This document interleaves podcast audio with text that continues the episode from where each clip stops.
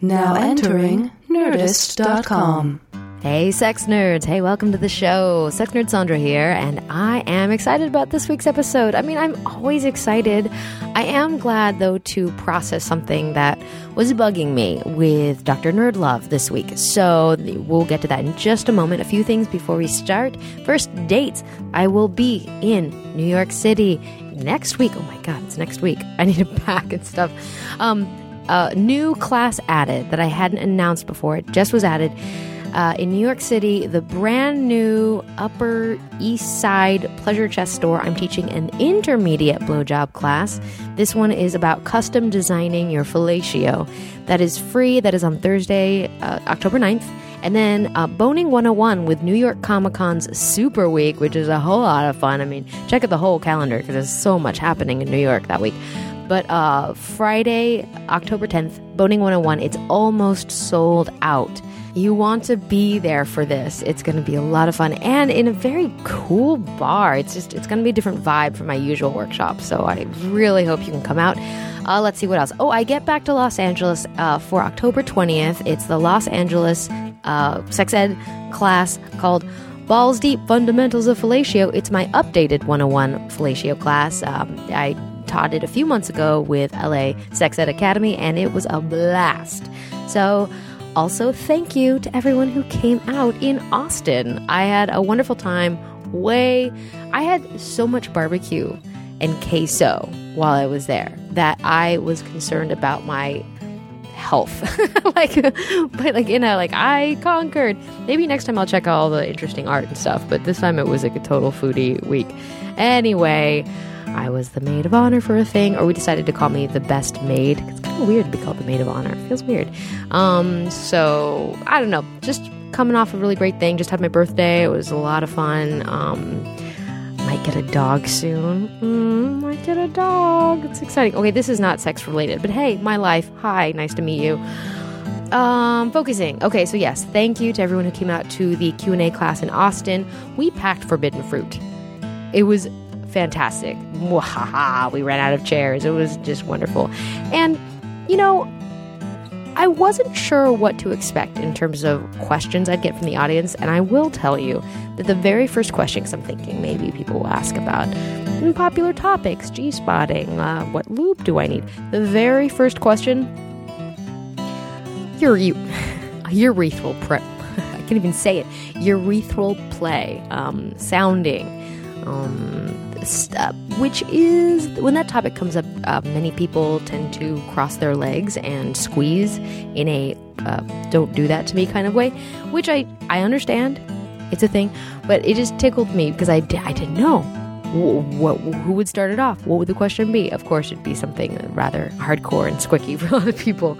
Um, but it was marvelous, and people were really, really into learning about it. So it was I don't know it was a wonderful two hours of hanging out with everyone. Um, good times. So thank you for that. Uh, let's see. What else? What else? Um, this week we're talking, it, this is a heterosexual focused topic of nice guys trying to date girls. Um, so I'm just, you know, acknowledging that. Um, okay, so a little background about this episode. I stayed at I stayed at Harris's house and proceeded to have the worst menstrual day of my month, um, the day that I was really at their house. So, right when I'm supposed to be fun, guest at colleagues' home, I and and recording a podcast, I'm cramping. I'm feeling miserable. I'm kind of angry uh, for no reason. And, and just kind of like a feral animal a little bit. Of course, you know, I am a person who can suck it up and pop a pill and, and get into it. So, re listening to this episode, I realize how much I talked. Usually, I want to listen to my guests. I mean, you know, active listening skills, processing what they're saying, really digging deep. I was a terrible listener this episode. I just want to acknowledge that. Um, I mean, still, I mean, it's.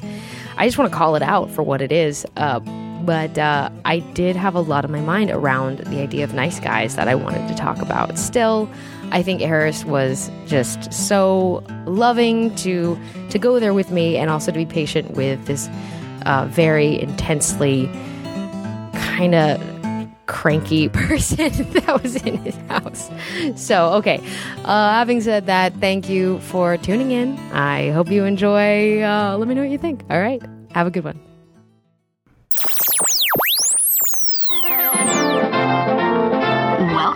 To the Sex Nerd Sandra podcast. Whoa, what are these kids doing in here? Hey, if you're under 18, go ask your mom. Now that we're alone, let's start the show. Let's just do this. Let's just let's just make magic happen. Are you Okay, ready? Let's dive in. Let's do this. All right. Hello, Doc. Hello, Doctor Nerdlove. Hello, Sex Nerd Sandra. Welcome to the show. Thank you.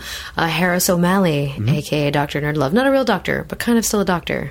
Not really. Now, yes. I've got a $25 piece of paper from a diploma mill that says I'm a doctor of metaphysics, so I'm a real fake doctor. Oh, you're yeah, an honest to goodness fake doctor. Um, but you do talk to people. I mean, you have a background in pickup artist skills, True. and you have a knack for putting out the sex and love advice, especially the dating advice for people who. I mean, how what would you call the people who resonate with with what you talk about? People who are socially inexperienced, maybe a little socially awkward. I mean, mm-hmm. that covers a lot of geeks and nerds, but that's not exclusively geeks and nerds because anybody can, fe- can anybody can have a hard time dating, or anybody can feel a little awkward trying to enter the dating world. Because honestly, especially for guys, there's not that much information out there that's of any that's good and that's mm-hmm. not really exploitative or preys on you know hating people. Preys on hating Like- people. Well, yeah, like there's a lot of there's a lot of internet communities that prey on like the idea that women are in like inferior beings, and you have to treat to in order for them to want to sleep with you, you have to treat them like crap because this is how you become alpha. This is a, it has a very us versus them approach. Yeah. uh, kind of an absence of. I think of a, a, dearth of hu- of humanity and, and kindness. That just they totally steamroll over how you can be a a kind person Yeah. while still getting what you want. yeah, it's kind of like people who are like, I was a nice guy and women didn't respect me, so now I'm going to be the asshole. Right. Um, so something happened to me recently. Happened to me. It happened. It happened, and it was interesting. It was confusing. So uh, as I describe this, I feel like um, as I wrestle with this, I feel like I want to talk about nice guys or the idea. And even though we already talked on, on exiting the friend zone uh, like a year or two ago, Yeah. um, that was a great episode, and we talked with you and your wife Kat about how you got together and and and oh, friend zone things. Yeah. and we did talk about some nice guy stuff. But I feel like I've I've evolved a lot in my life, and and so I, I want to explore some things in my mind um, about this, and I want to understand. So. I went to and and there will actually be an episode in the coming months where I process this expe- like this entire evening that I'm about to talk about fully with some people that were at the party. So I went to I was invited by a friend of a friend, um, an older gentleman who had an extra ticket to go to a fancy erotic masked ball Ooh. um, a la Eyes Wide Shut. Mm-hmm. That kind of mystique, you know, masks, Yeah. tuxedos, fancy dress. Uh, maybe we'll show up and there'll be naked women wa- walking around, you know, slowly and seductively. Um, and I was like, I need to go to this. This is very important. I didn't know the guy, and so we talked on the phone. Like, uh, we got each other phone numbers, and I, I, he was really effervescent, just like, yeah, I'm so curious about this. Um, just I just want to go and I and I understand he didn't really want to go with someone he already knew. He just kind of wanted to go, but he Right. wanted to kind of have an adventure buddy. And I was like, I'm totally down to have an adventure to be your adventure buddy. I don't want to. I have no interest in playing. I'm not going to get involved. I, I don't know you. I'm not comfortable with being um, sexual or physical with you. Um, because I, I I just don't know you. And he's like, oh yeah, I have no expectation of that. Like, so we have this very clear um, conversation. We meet up the next night for for the thing for the thing. Right. We meet at this bar nearby. It's like a really fancy Beverly Hills bar. Th- These the tickets to this party, FYI, are like five hundred dollars. Whoa. Yeah, and I, th- I think he knew somebody that yeah, like he just knew the people who were hosting or something, and so he, he was excited to get to go to the thing. Um, and there was definitely a big age gap between us, and so there was already that going on. And we're different people; we don't know each other. Um, but I'm down for an adventure. Um, we're chatting at the bar, and he's a delightful personality. I am enjoying myself. I'm like, oh, this is gonna be cool. You know, a little quirky. We're just quirky people, been quirky. Um, lots of banter we get our masks so we get back in the car we get our masks on we drive up to the fancy house and we walk in and it's got that kind of like yes you are entering a magical space where anything can happen and um, i'm, I'm so gonna t- picturing the dance scene from Labyrinth now. it's um it's a little bit groovier than that. It's more like a nineteen late nineteen sixties feel. I Mm-hmm. Oh, would okay. Say in terms of the house architecture, but there's and more modern music, Right. Definitely. Um, but there's a sort of a slow gyrational quality uh, to the entrance and people, and then there's definitely masked women with pasties on, like and, and nothing else, like in a cape, you know, like standing there with a tray of drinks, like okay, like boobs, cool, nice to meet you. Um, and the minute we enter this place, even though I've had this conversation with them the day before, and even though our time at the bar was jovial and and lighthearted and, and not sexual at all, and I and I felt like I could relax because I'd had that conversation. From the minute we entered the space, his hand was suddenly on the bareness of my back, like guiding me around. There was a lot of shoulder. There was a lot of like he suddenly it was I can touch you on your back, I can touch you on your shoulders.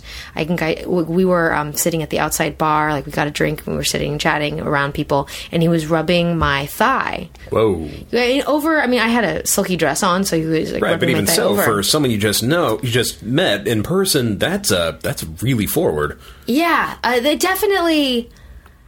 And maybe half an hour passed. Like we'd walked around a bit, and I just kept noticing the body touching.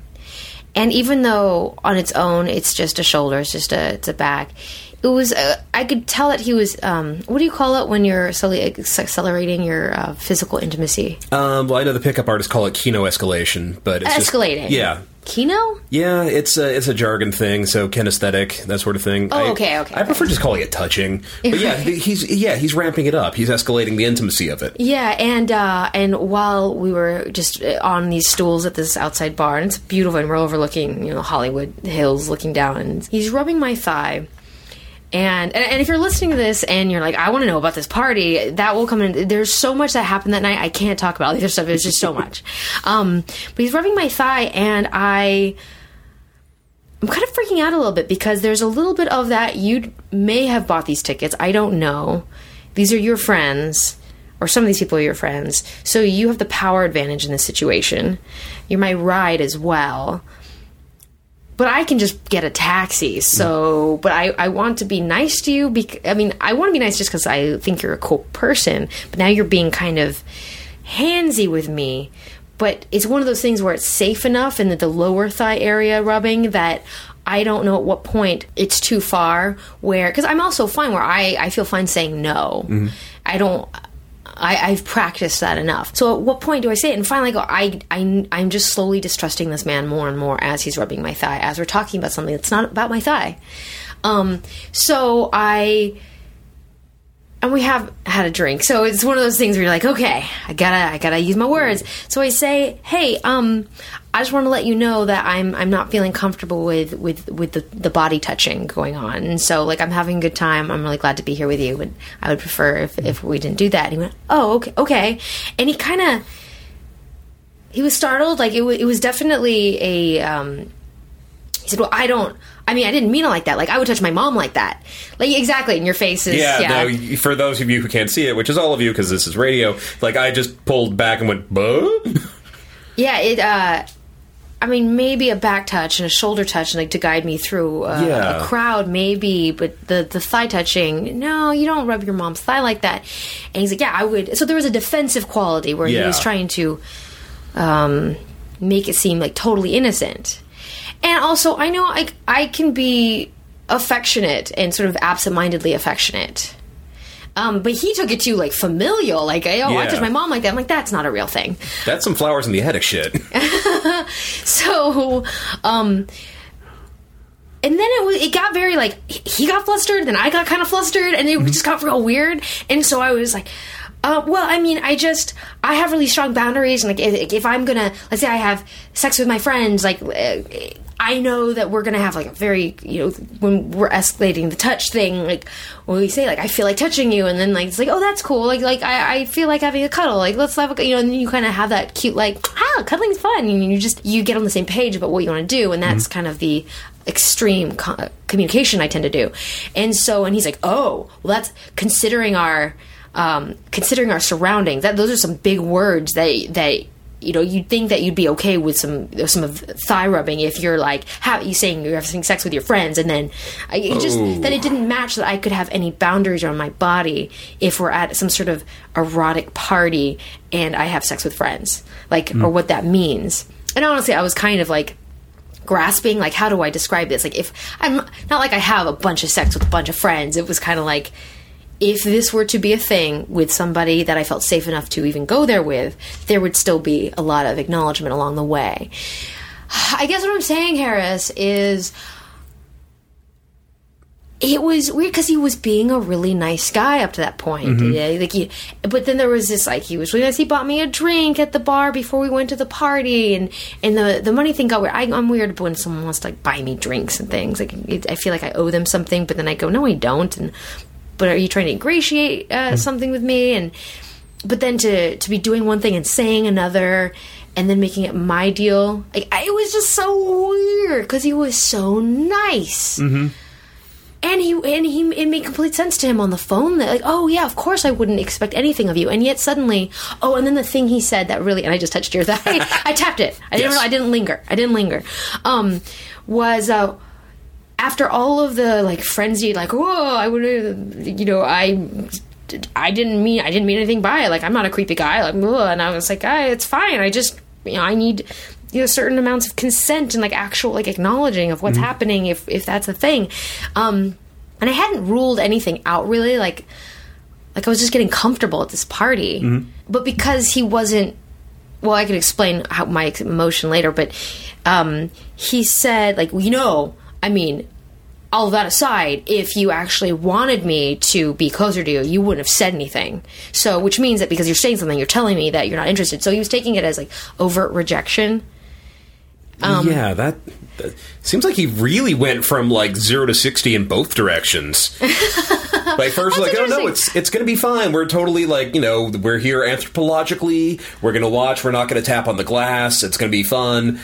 Hand on the thigh. It's like hey, you know, maybe not the hand on the thigh. I, th- th- clearly, this was not meant to be. Um, you, but the surroundings and like, yeah, that.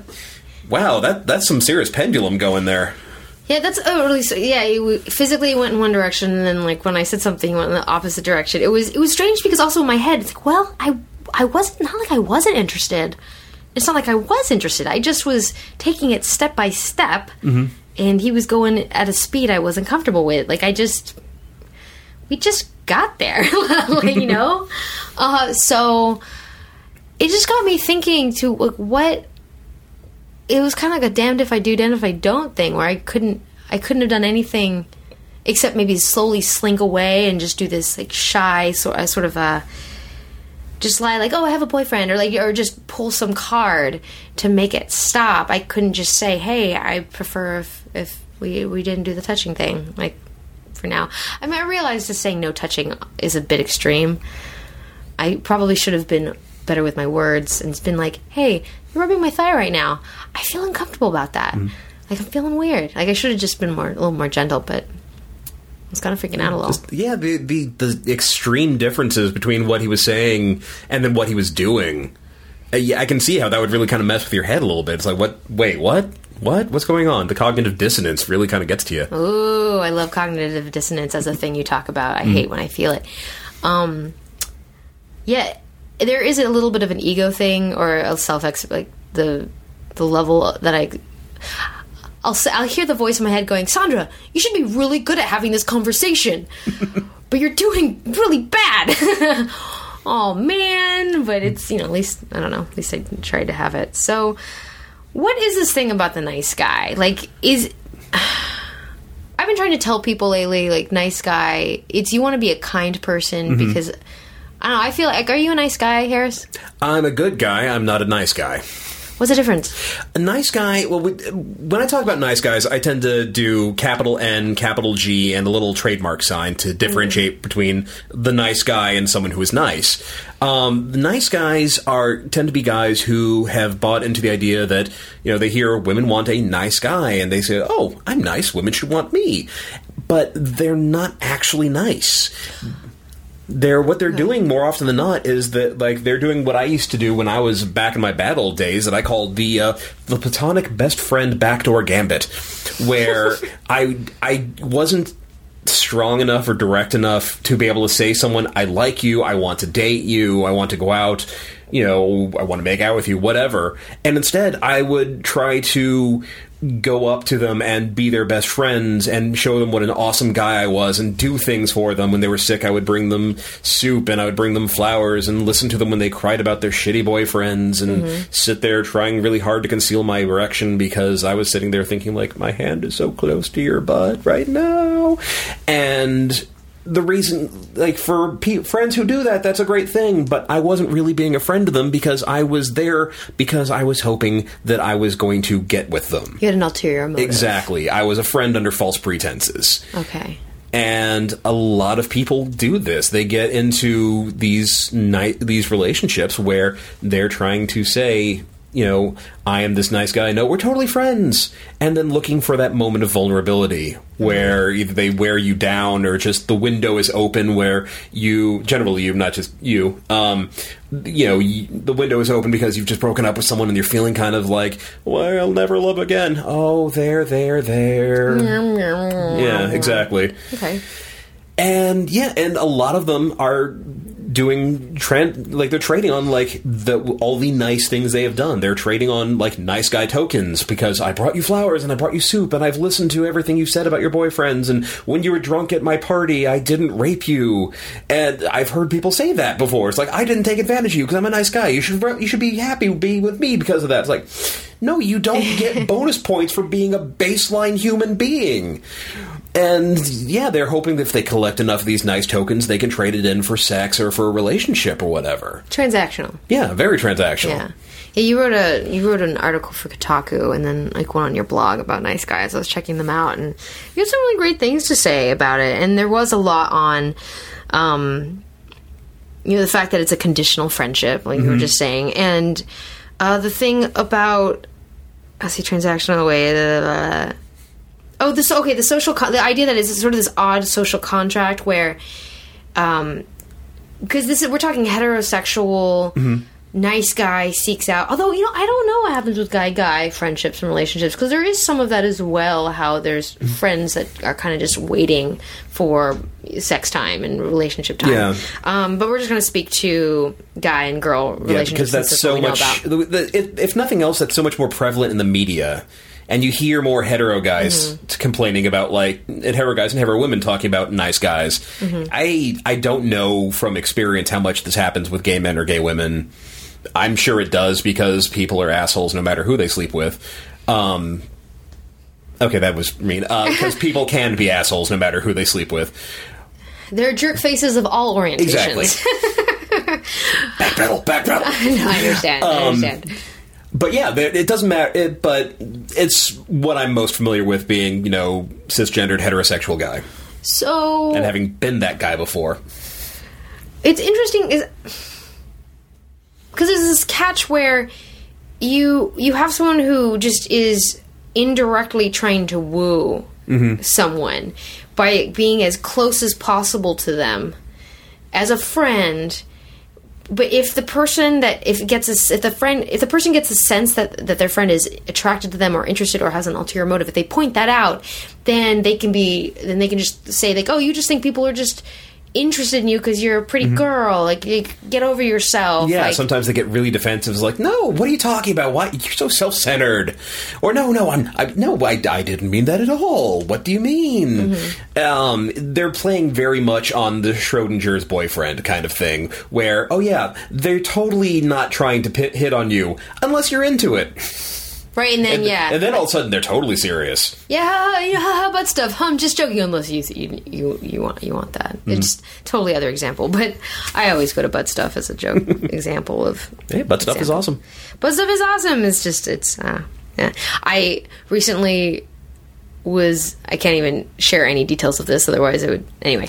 Um, someone was saying like, "Oh, you're a sex expert. Oh, in- sex expert. Interesting." My girlfriend just keeps um, she's just so anti-sex. There's a lot of like, "No, no, I can't do this. Oh, I can't do that." Like, and just sort of this very generic reference about how their girlfriend is struggling with um being cool with a lot of their sex life. And I went, I get it, bro. Like you just uh you just want to put it in her butt. I get it. I get it. I was totally joking.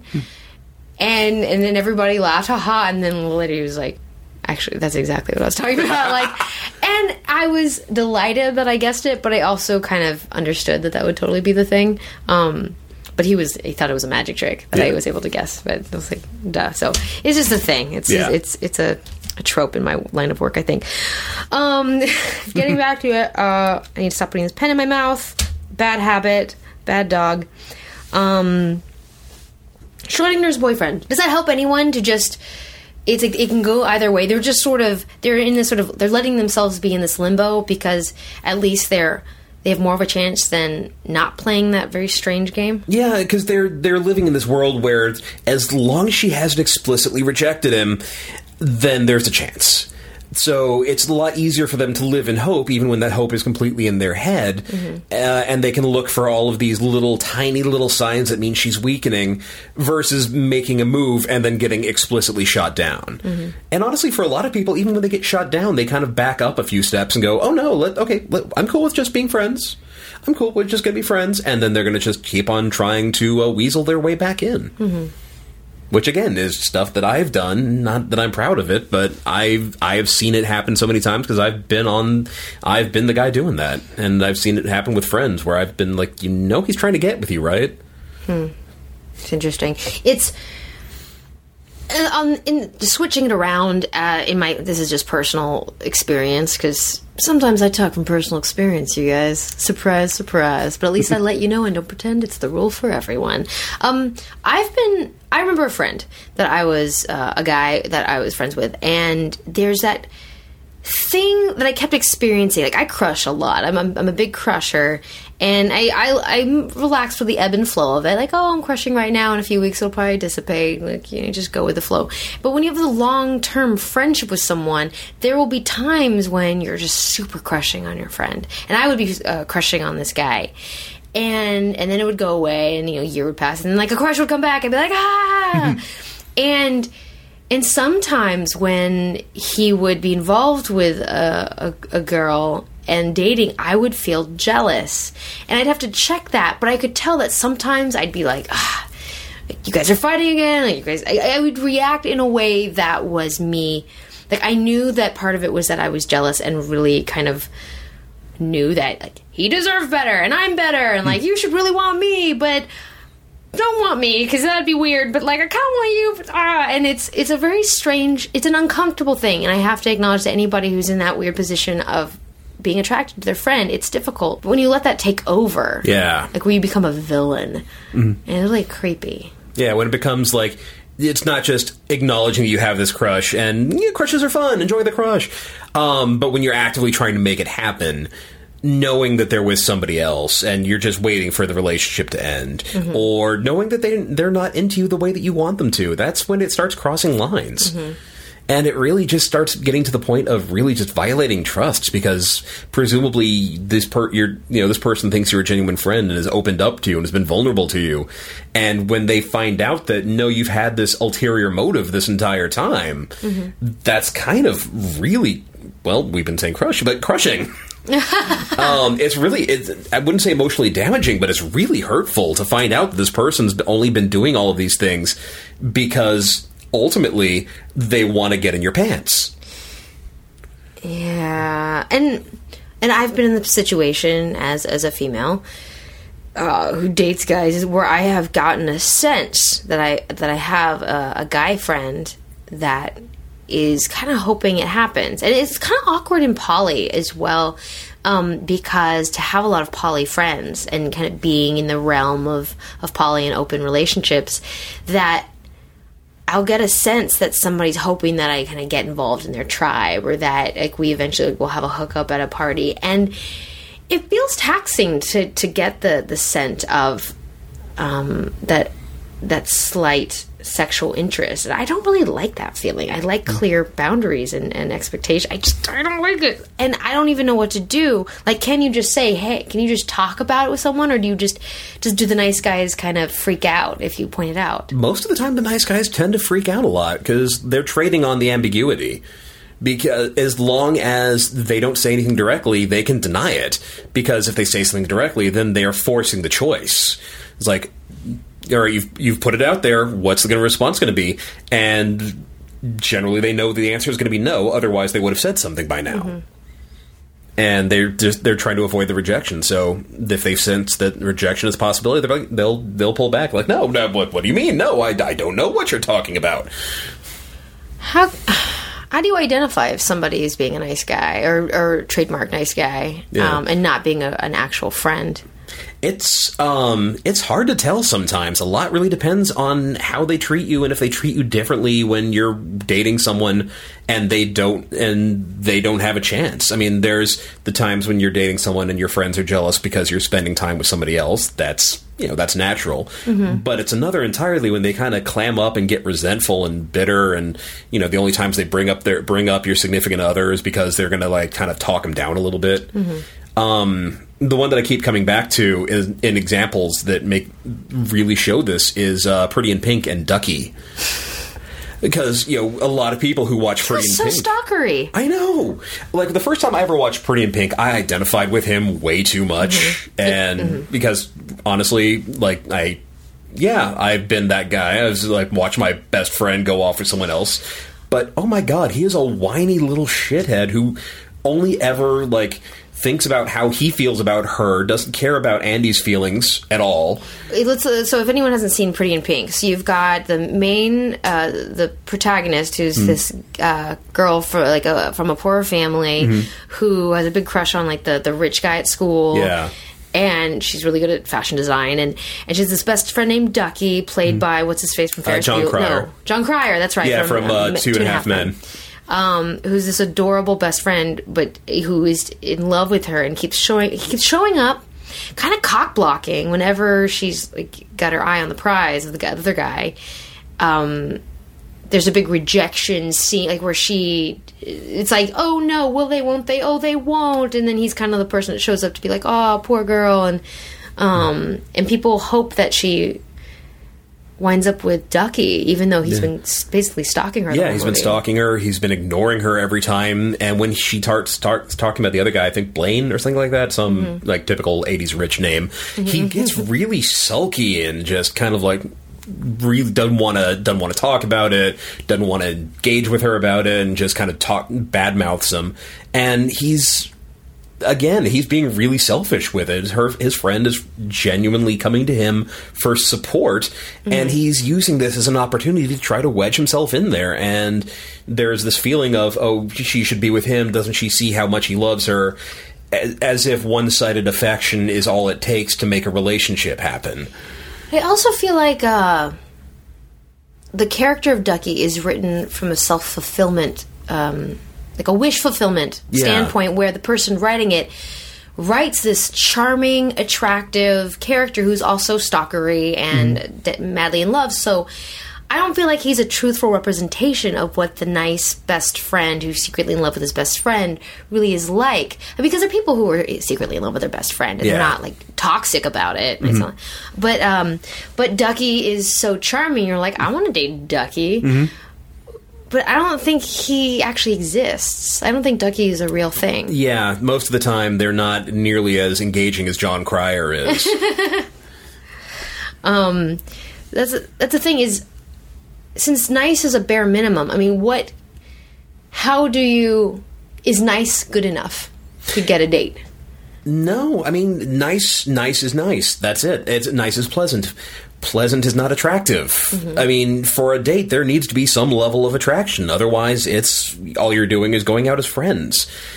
And attraction can be built. A chemistry mm-hmm. can be built. I, I talk about this on the blog all the time.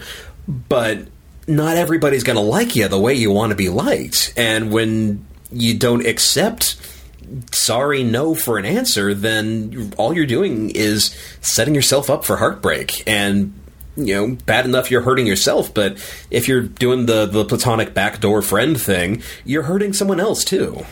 Right, There's the people who are terrified of rejection, so avoid it completely. Yeah, unless they have a hundred percent assurance that they're gonna they're gonna get it. right. But then there are the other people who will get res- a rejection response and not hear it or not respect it, and then Mm-hmm. just keep trying, Yeah, and that's yeah, that's that- terrifying a little Yeah, bit. they'll hear a uh, they'll hear because you know especially women are trained to give the soft no Mm-hmm. because you know especially, even now women are socialized to be very deferential and respectful of men and and in Western society giving a, a direct no is seen as being unnecessarily rude or hurtful a lot of times. So they'll give a soft no. It's like no, uh, you know, I'm not right now. Mm, I'm busy, whatever. And they hear try again later.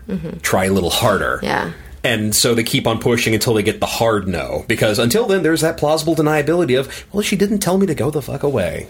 Yeah. Like if it's like someone, if you know the guy who texts somebody constantly or messages them on OKCupid, and they don't they don't respond back. Mm-hmm.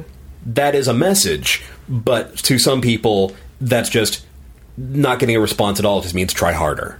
So the classic, okay, the classic dichotomy of nice guy versus douchebag, Mm-hmm. uh, where it's not only is it I'm a nice guy, that should be enough. You should want to date me, which is not because I mean.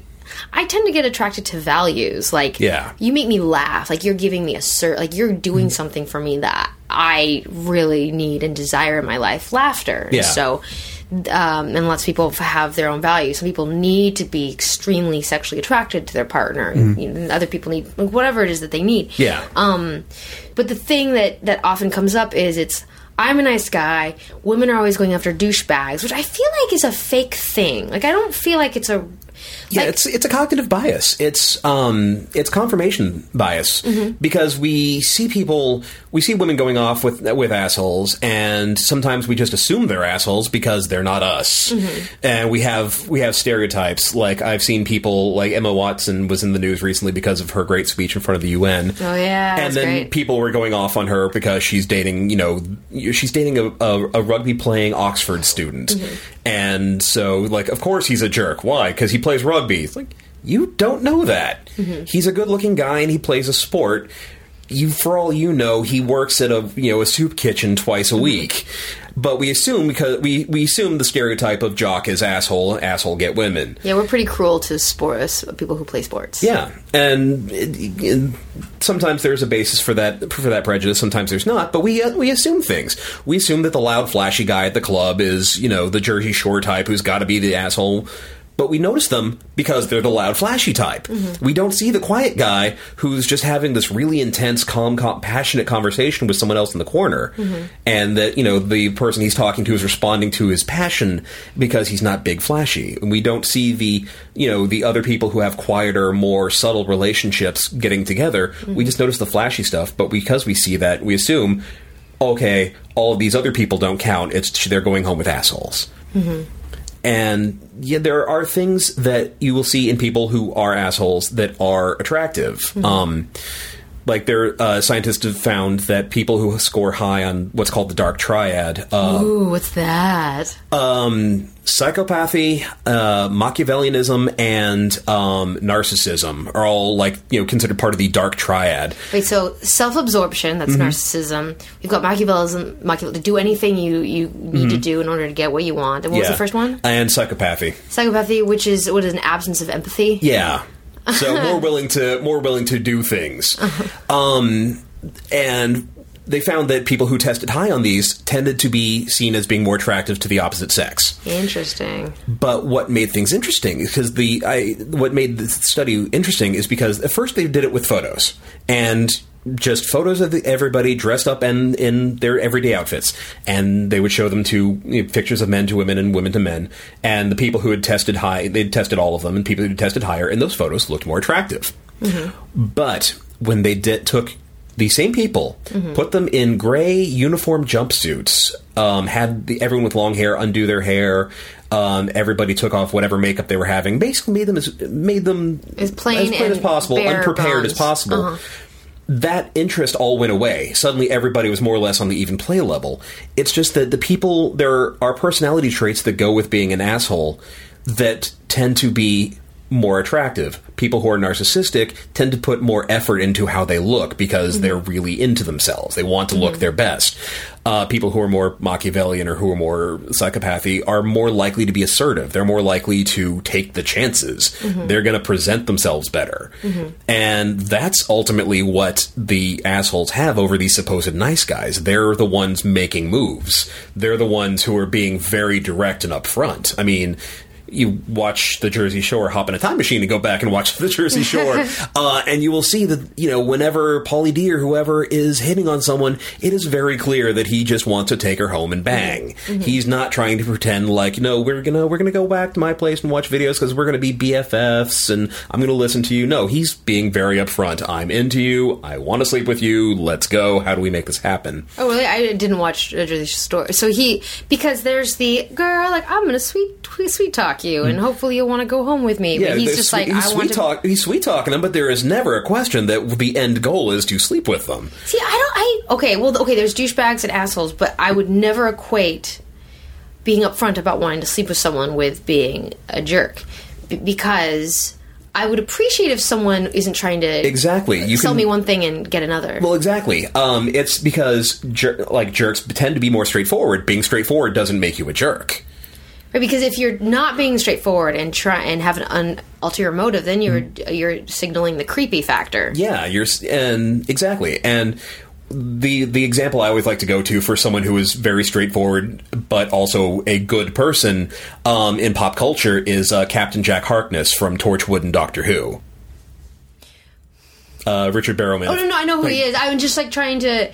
And he said because he's John straightforward sorry. and oh yeah, he is pretty like he's, such very a flirt. yeah he's a very open flirt like there's never a question that he's into you He's this very charming, uh, into everybody, Mm. wants to get some. But, pansexual panspecies even yeah, um but he's genuinely a good guy because you know that he you know where you stand with him you know that he's not trying to trick you you know that if you're not into him you know that he's going to be like okay cool peace out. I'll find mm-hmm. someone who is. Mm-hmm. Uh, there is no games. He's willing to be charming. He's willing to walk right up to the line but if you're comfortable you, you, see him he walks right back. Mm-hmm. A- he, that's sort of the example that you can be a good guy be a sexual guy and still get what you're looking for without disrespecting people, without lying to them, without treating them badly. interesting. I you know I've never really thought about him um, more than just really enjoying his pansexualness on on Doctor Who. And I, I only watched a little bit of Torchwood. He's such an awesome character. Yeah, it's it's powerful. I mean, they do so much uh, great normalizing of so much humanity on that show. Oh, I love it, and the universe. Um, okay, so i- if if we're deconstructing the douchebag versus nice guy thing, then there's the girls have it so much easier idea, which is another article you wrote about. Um, do women have an easier time dating than men? Depends on how you want to In- define in the easier. heterosexual And- thing. Well, what I mean is, um, in terms of being approached, they have an easier time because men are socialized to approach and women are socialized not to. And guys often, you, like, women often don't approach because a lot of guys have bad reactions to when women approach. Mm-hmm. Like, they assume that the women are much more interested in them than they really are. or that that, you know they they hear a hi my name is you know my name is Sally I thought you were kind of cool I wanted to meet you but what the guy is hearing is and I want you to take me to the bathroom in the manly fashion. Mm-hmm. And or otherwise they think that you know this person there's something weird about her or whatnot. So in terms of being the per, being the approacher versus the approachee yes more wo- more men are going to approach women than women are going to approach men It's interesting that, that in that way you're seeing it as m- women have an easier time because they don't have to approach. I Right. see I see it, and I talked to somebody else. I don't know if it was on the show or what because now it's all blur all these Admittedly, being more people approaching you does not necessarily mean that the people you would be interested in are approaching you. It's just in terms of sheer numbers. In terms, True, but wouldn't the person approaching they can up there if they approached everybody, for instance, mm-hmm. like they're increasing their numbers of opportunity. Where um, if women or if anybody is waiting for other people to approach, they, their options are limited to those who approach them. that is true. And but and one of the things that a lot of guys never notice is the effort that it takes women to be approachable. And then there's that. Yeah, I mean, like women don't just like show up and then guys surround them because those again, those are the ones you notice. You don't notice the ones who aren't making giving out the approach signals, who aren't like making eye contact and doing I doing like the eye contact, look down, look back, and smile. Or kind of giving the little, like making themselves more approachable, putting themselves in a position where more people are going to notice them, and all the prep work, you know, going, making yourself up, getting, you know, making yourself look as good as possible before you even get there. All that's a lot of work that guys never realize is like gets put into this. Yeah, it's pretty exhausting. And I'm not even doing it to attract people. It's more just like let me figure out how to make my face look like people expect my face to look, you know. Yeah. But yes, it's, it's it's a lot. Thank you for caring and noticing, Harris. Uh, but like I said, in terms of in terms of that, it, just because someone's approaching you doesn't mean that they're the people you want to approach. And so, in terms of finding cool people, no, they have the same problems that guys do. Yeah, the confirmation bias uh, thing is um, really helpful to point out because people do that and they have no sense. A lot of people do, uh, aren't actually taught that that's a thing that that occurs so often where we do this fake mental science where we think we understand the truth behind something because we have a theory about dating and then we only see the times when it matches our theory and Yeah. then if it's not matching we kind of just discard it so as a woman i've had a lot of people talk or, or just if something cool happens like i get a free donut or um, I was able to like one time I was late for my flight and I was able to get from through security into the gate and onto the plane with a bag was that was clearly too big to get on the plane. And luckily the plane wasn't full enough that I could get it on and I used every skill I could to deflect attention away from my bag. Like I was doing all kinds of things. But when I told somebody about it on the other side about like, "Oh my god, this thing happened." They're like, "Oh, it's cuz you're a cute girl." I was so offended. Cuz like I'm not saying that some people don't like certain people don't find me attractive, but I'm like I was working hard for that shit because I needed to get on that plane. But um, Yeah, it's less the girl part, more the cute part. I mean, there is there is looks bias, and we do tend to as- ascribe a certain halo effect to people who are physically good looking, and we assume better about them, and we tend to mm-hmm. think of them as being better people, mm-hmm. and ascribe more positive motivations to them. Mm-hmm. But so yeah, a good looking guy who is also using these same skills that you're using, because yeah, it is a skill to it, you didn't just show up. You were doing a lot of like social engineering to make this all happen. We'll have you know be able to do that too. yeah, I'm curious now. I want to get a bunch of people to practice the same faces and the same jokes, and then try it on different days and see who can get through with the exact If- same Yeah, bag. I've known plenty of people who are like who are guys who are able to get stuff or get advantages because they're just really good at people. Mm-hmm. Like they know how to make people feel good. They know how to make them laugh, and when Mm-hmm. people, you know, they make people like them. And when people like you, they want to do stuff for you. yeah, Yeah. and they trust you to not Yeah. take advantage of it. Know. Yeah, I mean, like you're a very charismatic social person. You are very good at making people like you, and yeah, and that is you. a skill. Thanks. That's weird. It's so weird. Hey, uh, the skills I mainly used was a whole lot of like, hi, ho. Like, there was a whole lot of like, you need to engage with my inner emotional life right now. um, oh, so tired. Gotta wake up early for this flight. Um, it was really fun, actually, and magic. Okay, what are we doing? So let's keep going on this idea of what does somebody do if they if they have been thinking of if they're resonating with this um because we've kind of villainized nice people who consider themselves nice guys at this point Yeah, but having noticed that sometimes I'll play a nice guy in a friendship and having no nice guys that are struggling in their own friendships with people that they're crushing on what what do you do if you're if you that's your habit and, Yeah. and you don't know any better? I mean, how do you learn? Do you, do you start looking at the women that you like like people? Does it help to like stop making it a women versus men thing? That's a big one, yeah. Is it? Yeah. I mean, stop going into like getting the sense of entitlement that you've done so many things you are deserved something. Mm-hmm. Because no one, you're not deserved anything from anyone, no matter how much nice stuff you've done for them. Just treat them like human beings and own your desire. own your desire. I mean, uh, that's one of the things that was hardest for me, even in my pickup days, was to be able to just be willing to say, you know what? No, I just want to be able to say, I like you. Let's go out. Mm-hmm. I like you. I want to take you home.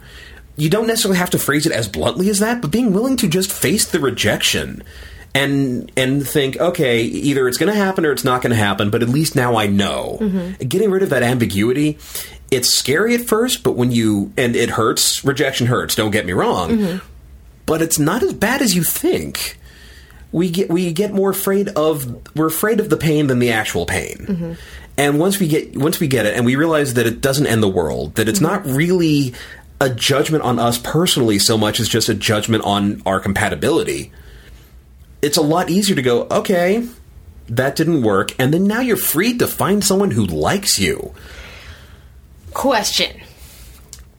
What? Okay, so you're you're presenting it as uh, a two step process. I like you. Can I take you out? I'm stating an emotion, and then I'm requesting an action from that emotion.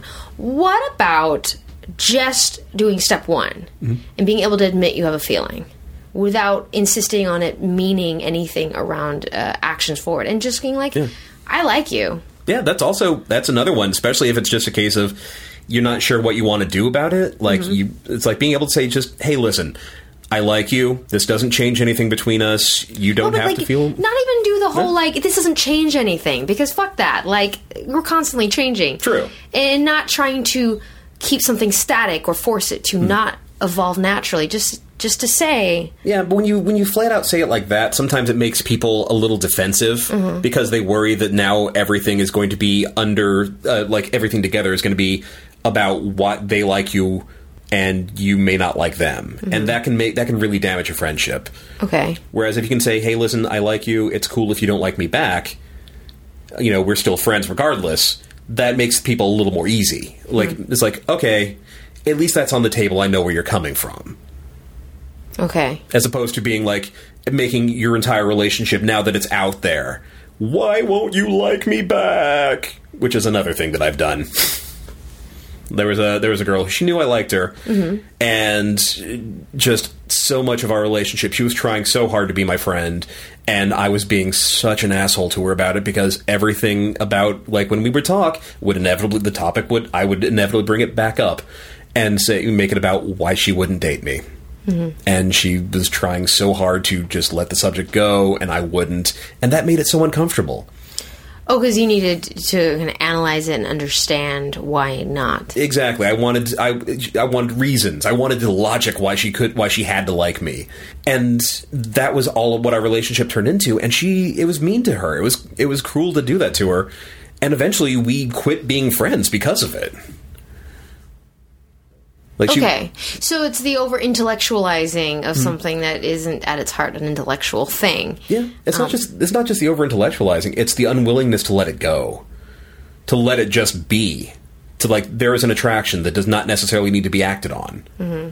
and I would never let it go. I was just kind of like my my relationship with her was contingent on why won't she date me, mm-hmm.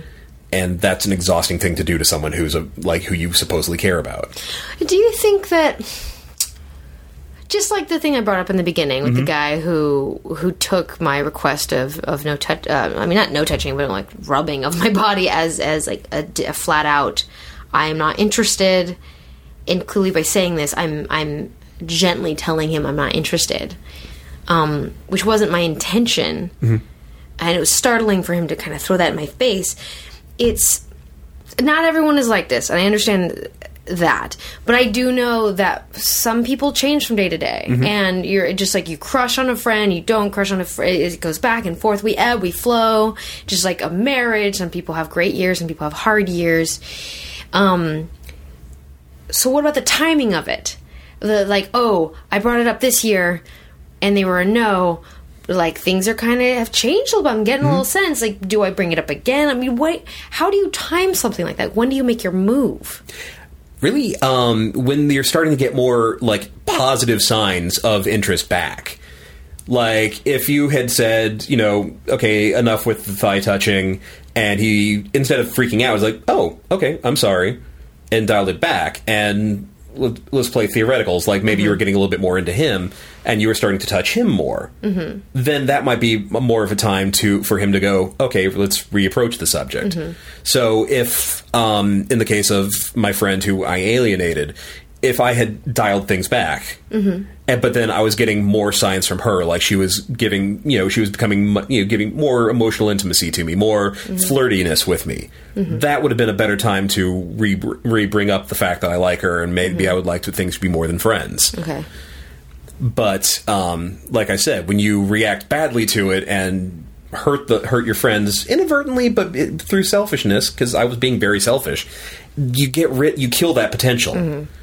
Well, an opportunity for trust building becomes a destruction of all your trust, and then Yeah. you've nothing to build in the future. Um, not that you're always wanting to hope. It's not that I want people to still be Yeah. lying in wait for it. Yeah, sometimes you have to be willing to accept that it's never going to happen. Right. I, honestly, you always have to be willing to accept that it's never going to happen because sometimes it's just not. There are a lot of people who will just not like any of us the way that we wish they liked us, and that's just life. You could do everything right and still have that happen. Yeah. Yeah. It's interesting that way. Hmm. Huh.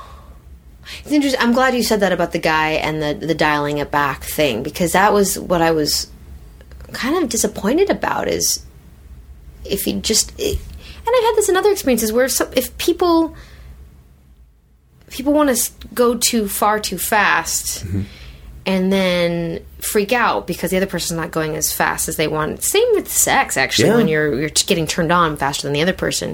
If you give them a safe space where they can warm warm up to you in mm-hmm. their own time and give you a sense that that they're into it too, then you can dial it up a little bit with them. Yeah, showing someone that you're willing to respect their boundaries and their comfort is such a powerful thing. Mm-hmm. but not too focused on them as if they're more important than you. Because you know the people when they're hyper focused, Yeah. and just like But it's more It's just like it's not a big deal. It's like, oh, I'm sorry. Mm-hmm. Dial it back. Mm-hmm. You comfortable? Sweet. Mm-hmm. and then just don't just ignore them for a while. Mm-hmm. like that's always like I don't know, not completely like Yeah, but just let it let them let them find their pace. Mm-hmm. Maybe they will be up to the same level you are. Maybe they won't. But when you treat it like it's no big deal, it's much more comfortable for everybody. Instead of making it making it a thing. Now now people are able to engage you on their level at their speed, mm-hmm. and otherwise you end up redlining them. yeah. Some people are like wild animals. Mm-hmm. You can't look them directly in the eye for a bit and just let them know that you're mm-hmm. you're safe. Yeah, just put out the food and let them come to you. Yeah. The sex food. Bow chicka bow bow. No. I've seen that movie. Oh, let's see. Is there anything else? God, there's so much. I like that whole thing with the dark triad. It's interesting. Um, oh, okay. I just want to touch on this for just a sec before I turn off this recorder. Is through all this, and you touched on it a little bit, the idea that having sexual urges and wanting someone to be your sex partner is not a bad thing, and you don't need to cloak that in Right. Mm-hmm. an urge for uh, pretend like you want a relationship. I just want to make that so clear Oh, because yeah. so many people feel like it's shameful, and and I- I've noticed a lot of people shame men, especially for having a sex drive to begin with. Mm. Yeah. It's the double. St- it's this weird double standard guys deal with because on the one hand we're supposed to be perpetually horny satyrs. Eh, you- the joke is, you know, men will screw anything that moves and a few things that don't. But not every man is like that. But at the same time. When we we're also kind of shamed for it, like in a lot of pop culture, the perpetually horny guy is also the buffoon. Uh, he's the comic relief at best, or at times he's just the really sleazy guy there and yeah we're we're we're told we're supposed to have these desires because that makes us manly men and then we're also shamed for having them. Mm-hmm. And it's just this weird paradox. Mm-hmm. But yeah when you can own your desire and just be like yeah i have this. It's cool. Do you have this too? No? That makes it so much easier. Mm-hmm. Instead of being like um I, I, I don't want to bother you, and I know that's kind of icky that I like you, like I've got pants feelings for you, but maybe, just maybe, you know, don't don't treat it like it's something you need to hide. Yeah. But don't treat it like it's somebody else's imperative to handle too. Yeah. It's an odd schizophrenia we force ourselves into. Mm-hmm. Like uh, people talk about, like, oh, those were my slutty years. You know, when I was sleeping, sleeping around a lot, and I was really into having like uh, motionless sex and whatnot. And it's like it was kind of this dark period in their life. It's like that was just who you Yeah, it's like what's. And- what's wrong with that? Yeah. That's what you were into. and every once in a while, people kind of get like that. It's just sort of this dark place people go to. Like, oh, Yeah. It's like, were you hurting people when you did that? Were you like, were you doing something self-destructive? No, then why why be down on it? It's an interesting topic. Anyway, Mm. Harris, thank you for sit- sitting down with me and talking about this. Yeah, thank you for having me. Where can people find you in the world? Uh, you can find me on my blog, which is Paging Dr. Nerdlove. The URL is www.drnerdlove.com, D-O-C-T-O-R, Nerdlove, all one word. Uh, you can also find that at Dr. Nerdlove. That'll just redirect you. Um, I'm on Twitter at, at drnerdlove and on the Facebook page at facebook.com slash DR drnerdlove. Cool. And you've got your book coming out early next year, so ebook first. Um, Mm-hmm. Yeah. And there's a working title. Uh, yeah, the working title is uh, Building Your New Life, Dr. Nerdlove's Guide to uh, Developing the Love Life of Your Dreams. Love, love of your dreams. the more you know. Um, oh my god. Where did that come from? Um, okay, we did it. We talked about so many things. I can't wait to listen to this and be like, oh my god, we traversed so much. Uh, go team fun, Harris. Go Team Fun! Yeah, thank you. Now leaving Nerdist.com.